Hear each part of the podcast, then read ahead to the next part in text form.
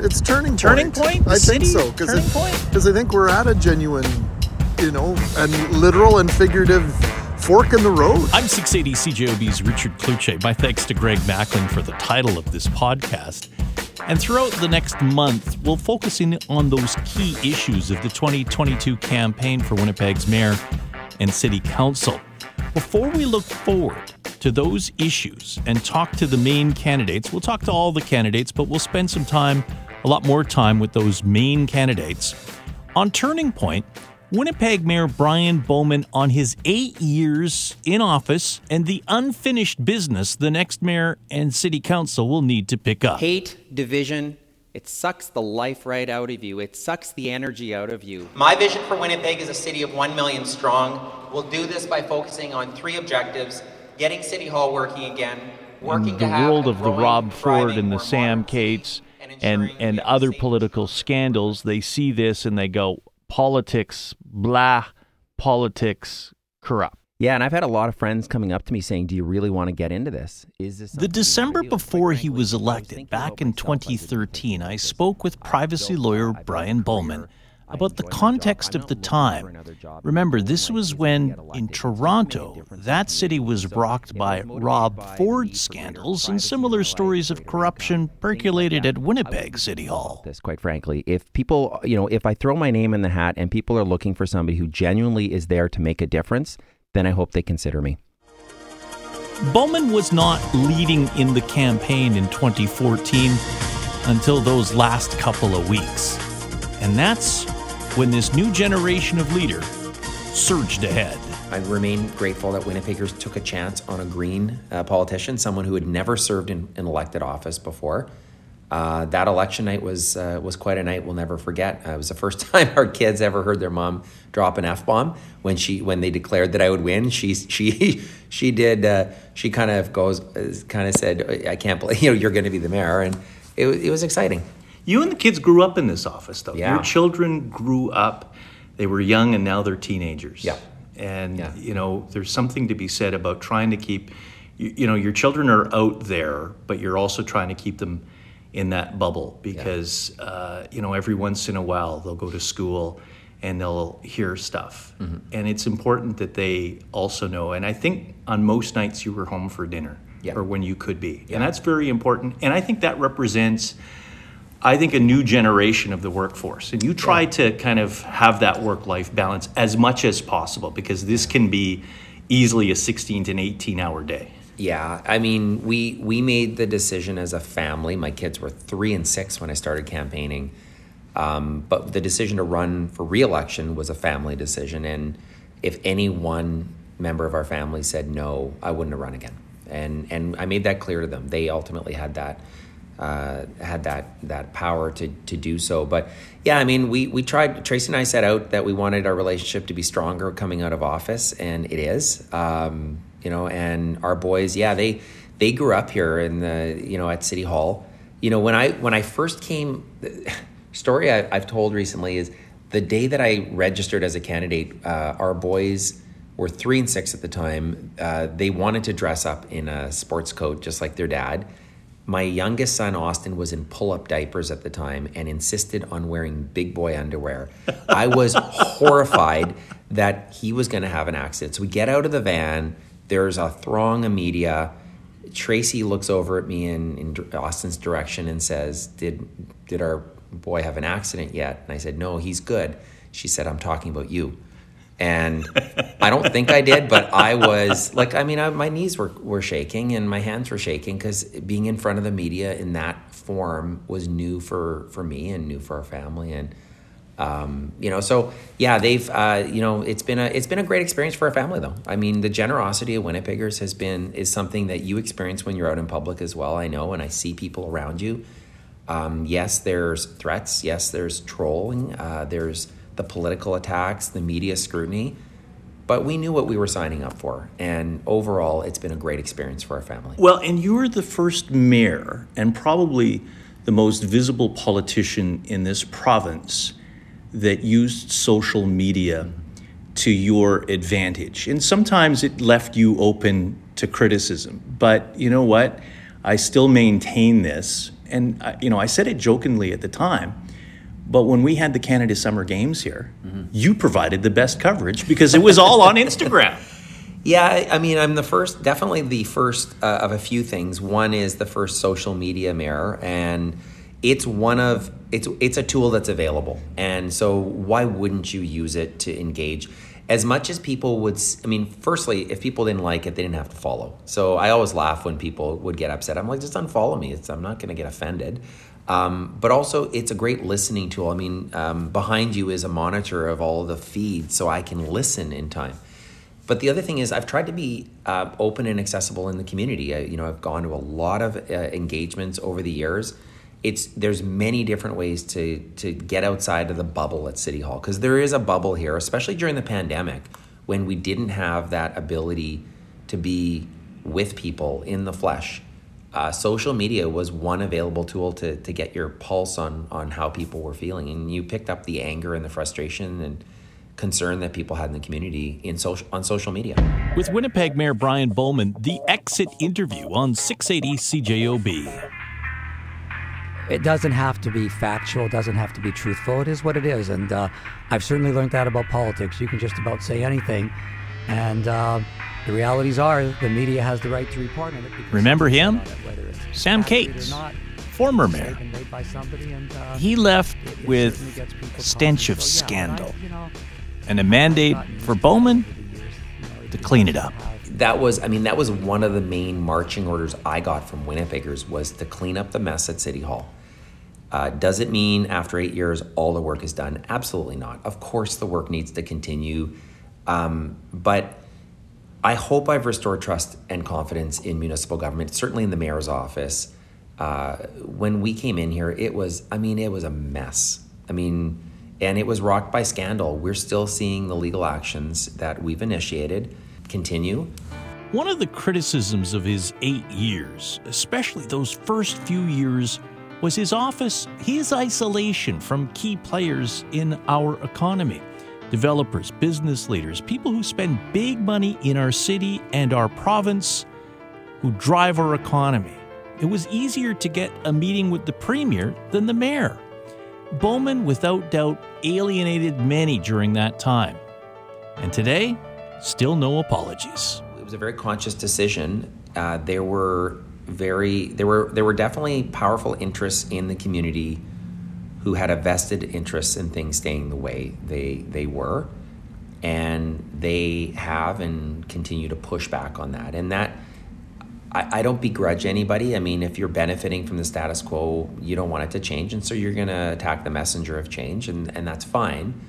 Um, or attack the way in which you're affecting the change. But I've always been, there was a reason why I didn't accept endorsements from unions, from business groups, is I didn't want to be questioning who, you know, I didn't want anybody to question where my loyalty was. And the, my loyalty remains to this day to Winnipeggers themselves. And so I've tried to honor that every day that I come in here. The whole idea then of impact fees, of kind of that new way of taxation, and then the litigation that, that followed. You know, here was you're trying to really change the way things are done, and then you've got people saying, no, this is the way things are done. And that is a constant battle. Yeah, people exercise their legal rights to challenge the way in which we brought in the impact fee, and, and there were wins that both parties actually obtained. I mean, the bylaw that was introduced was struck down. Uh, so the way in which now now we have the benefit of the other part of the decision that said, here's how you can do it.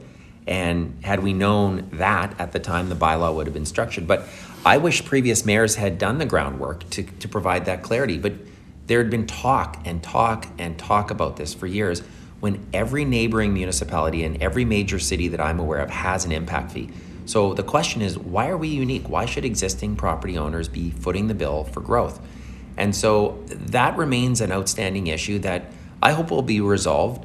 Um, obviously, there were there were some within the real estate industry who had a vested interest in it not changing and I respect that. I mean, they're going to they're going to exercise their rights. They're going to push back in a way that they felt was appropriate for for the people that they served. Um, and I don't begrudge them for doing so, but I also had a job to do on behalf of Winnipeggers and Winnipeg existing homeowners. This is still a city that's growing. It's growing out but you're starting to see a lot more infill. So when you look at where you started eight years ago and where you are now, there is an infill strategy. You'd like to have more neighborhood plans. We're not there yet. It's still a work in progress, but it's still a sta- city that's that's growing out, but also growing in. Um, so there are still issues related to that. Yeah. But you look at the number of people and businesses and homeowners now compared to eight years ago.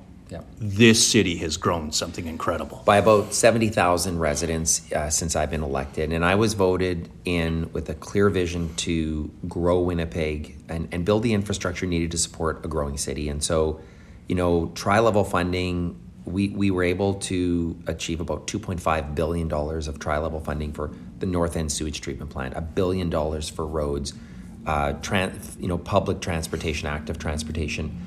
Uh, these were really important to support a growing city, but you're right. I, I mean, we see from other cities that there is kind of a growth rate that becomes exponential. As you get closer to a million, it ramps up. And if you haven't done the groundwork like we've been doing in the last eight years, you're not going to be ready to grow. Future campaigns are not going to be so much about potholes, they're going to be about gridlock.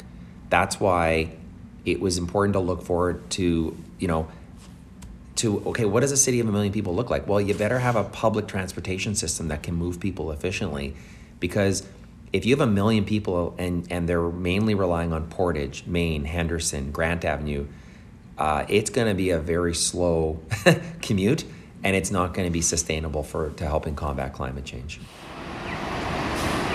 Transit is still a work in progress, but there is a template for expansion. And slowly we are seeing development density, apartments, condominiums adjacent to the transit corridor from downtown to the university. Now, there's still outstanding litigation between the city of Winnipeg and developer Andrew Marquess about a development in Fort Do Garry. you feel though that you've been blackballed by the city of Winnipeg? Absolutely. There's not a there's not a doubt in my mind. But you're not going away.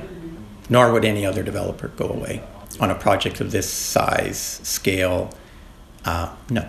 Bowman's strict policy certainly permeated through the senior civil service.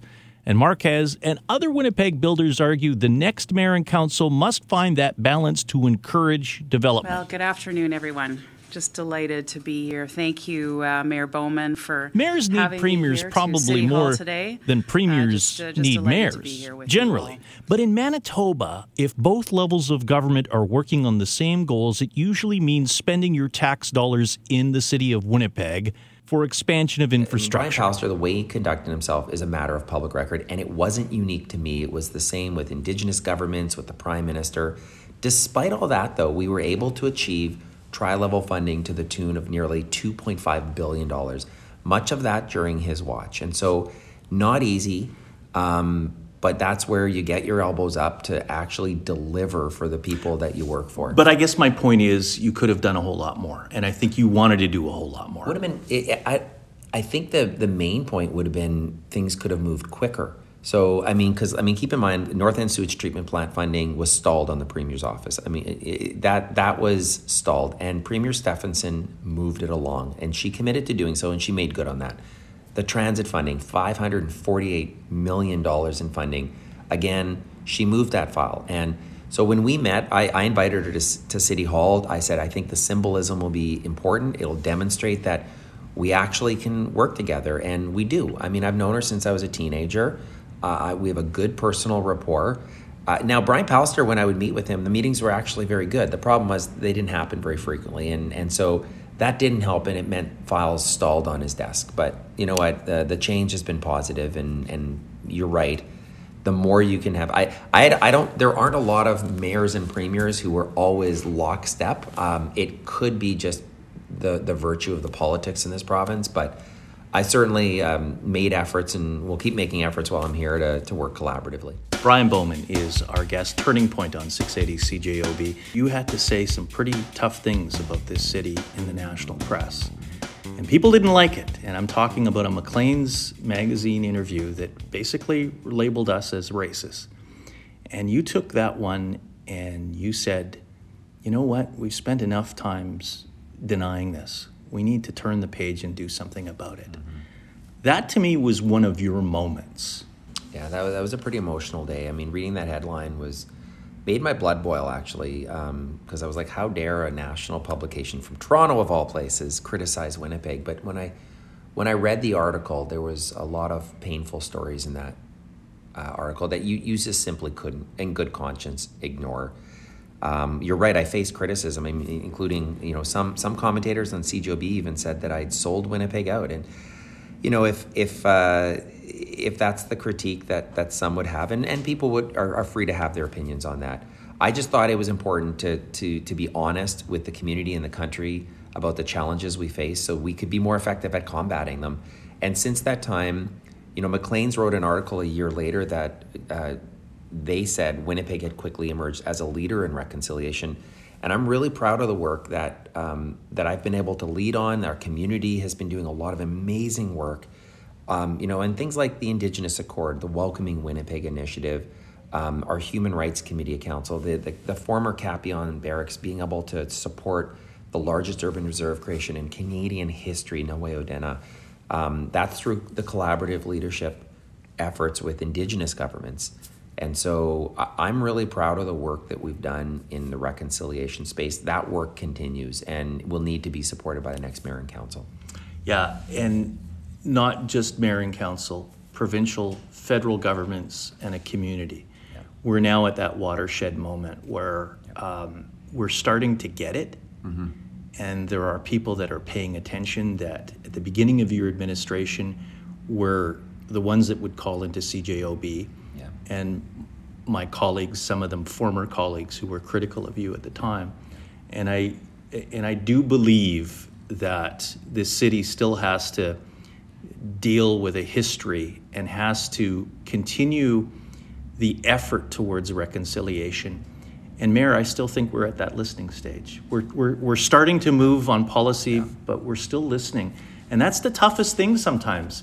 As talk show host, as mayor, yeah. to listen. You can't hear when you're talking, and so um, you know the my Indigenous advisory circle and the elders and knowledge keepers that um, give me advice. We had our last meeting yesterday, and uh, it was pretty emotional because I still have a lot to learn from them. I'm still I'm still learning. Uh, I'm learning a lot about my own background with each and every day that I have. I'm learning more about the the legacy of residential schools that we're living with here right now in our community and, um, you know, I think that one of the watershed moments for Canada was the discovery of the unmarked graves. Mm-hmm. And I think there was a greater acceptance in Canada that this is, in fact, a genocide we're talking about.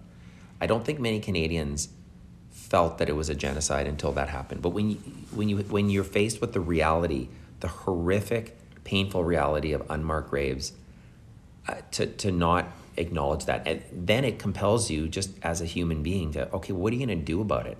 That's why the Indigenous Accord is one path for action in the community. Um, but yeah, I mean, we've got the largest Indigenous community of any major city in Canada. This matters to Canada, it matters to Winnipeg. And I, I, out of all of the things that I've been able to affect, I'm really proud of the work that we've done on reconciliation and human rights. It, it, it really matters to me on a personal level.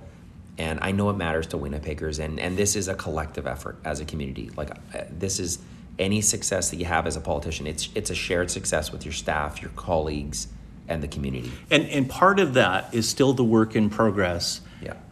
As far as political representation and a civil service that is reflective of that reality. Yeah, I mean, our hiring is roughly equitable with the number of indigenous peoples that, that identify as indigenous, but our retention isn't where it needs to be. And I think that's reflective of systemic racism that exists within the workplace in our municipal government, but also in broader community. It's a it's a, it's an issue that all organizations are faced with. I think the first step is acknowledging systemic racism. The second then is once you've acknowledged, okay, what are you going to do about it?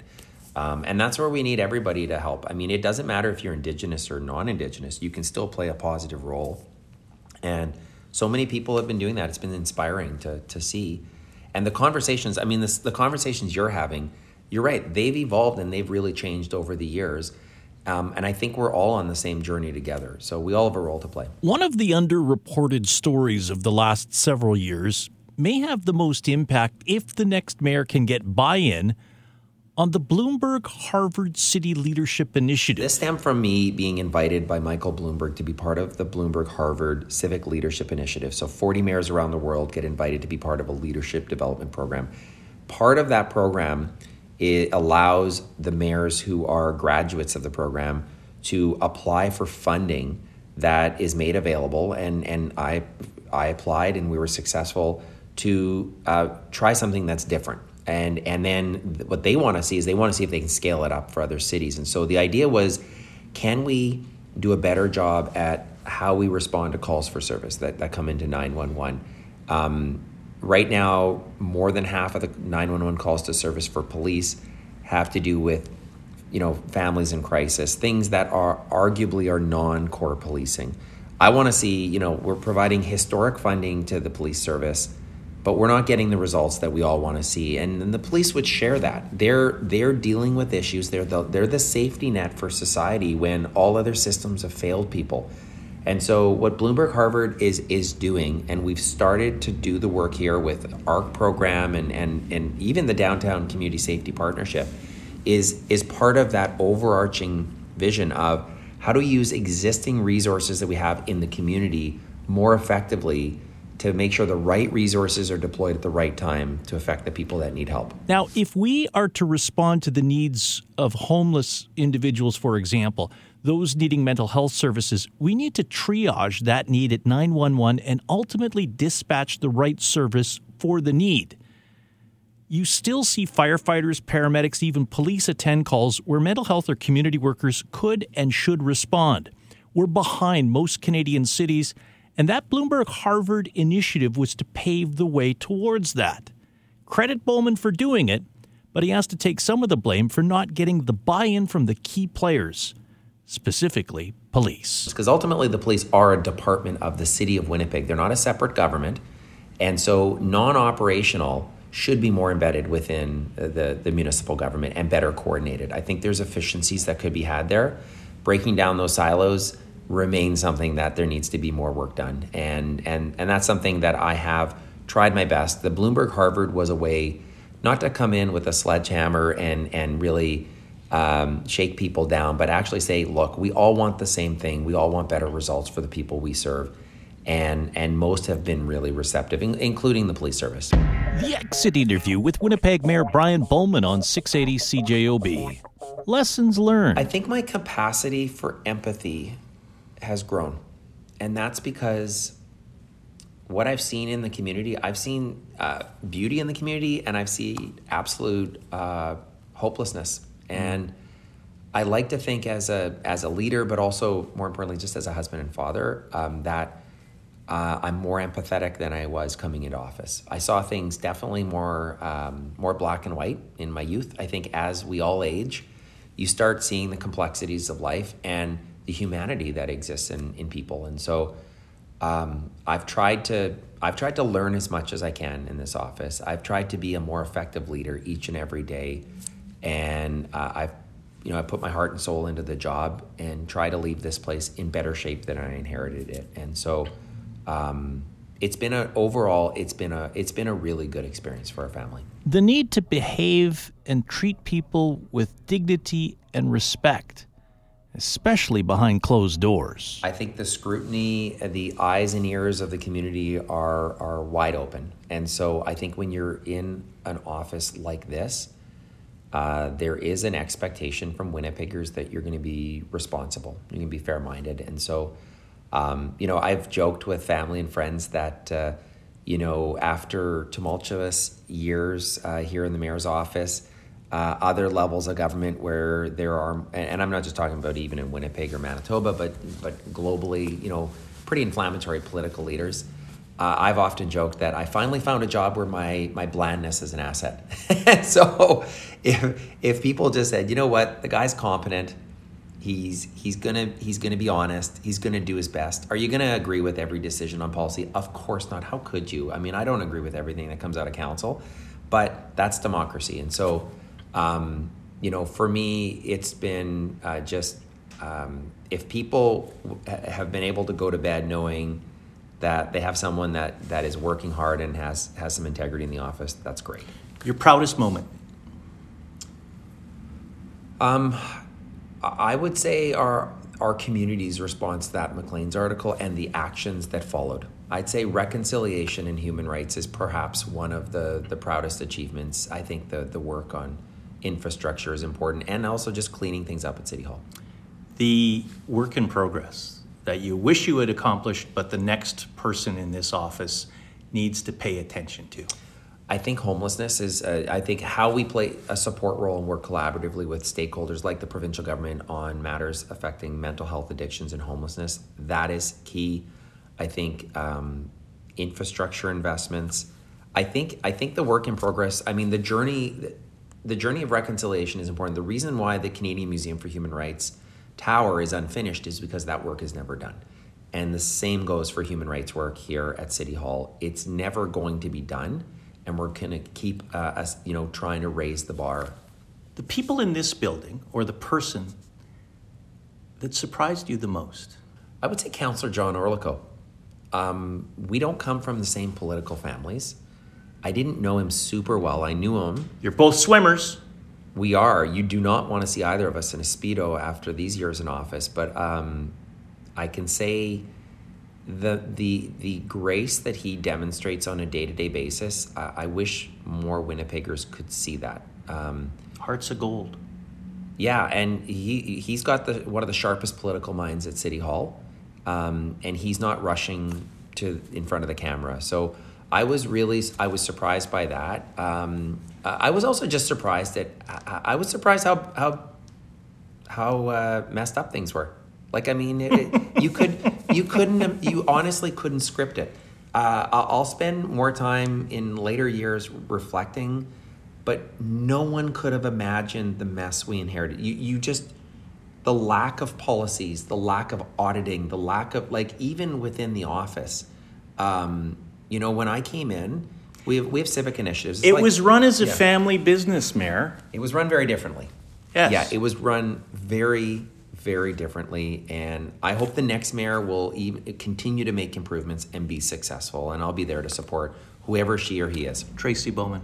Oh, what do you want? What can I say about her? She is. Um, Tracy has been, you know, she hasn't she hasn't complained once, once about the camp during campaign or like the number of events that I will bring her to, or and vice versa. And she's got her own career she has never complained. She is the best political partner and spouse anybody could ever hope for in this office. Um, she's, you know, my my most sound counselor in terms of, um, you know, how I've conducted myself, and um, you know the sacrifices that that she's made along the way. She's she's she and our boys have provided public service, and yeah, I'm I'm, I'm, I'm really fortunate to have her as my wife and, and political partner in this office. Are you done with politics? Yeah, I think so. Yeah, I mean, you never say never, but I have no plans to run again. I have no plans to come back and run here, uh, as, as we're seeing right now. I mean, uh, but you know, you never say never. But yeah, I think I'm in the best political office. I, I love municipal government. And um, you know, I think eight years in, in elected office is uh, is probably uh, that's all in the cards for me. Um, and I'll look for ways to contribute to, to the community going forward in, in whatever professional and personal. Back to law? I love the law. You know what I like about the law? Facts matter. they matter more than politics. It's true. And so I love that about the law. It's my professional designation. I do love the law. So, yeah, topic for another day, but uh, yeah, the, I do love the law. Mayor Brian Bowman, yeah. congratulations. Thanks, Richard. Thank you. Thanks for all that you do too. I'm Richard Cloutier. Thank you for listening to Turning Point, the podcast on 680 CJOB.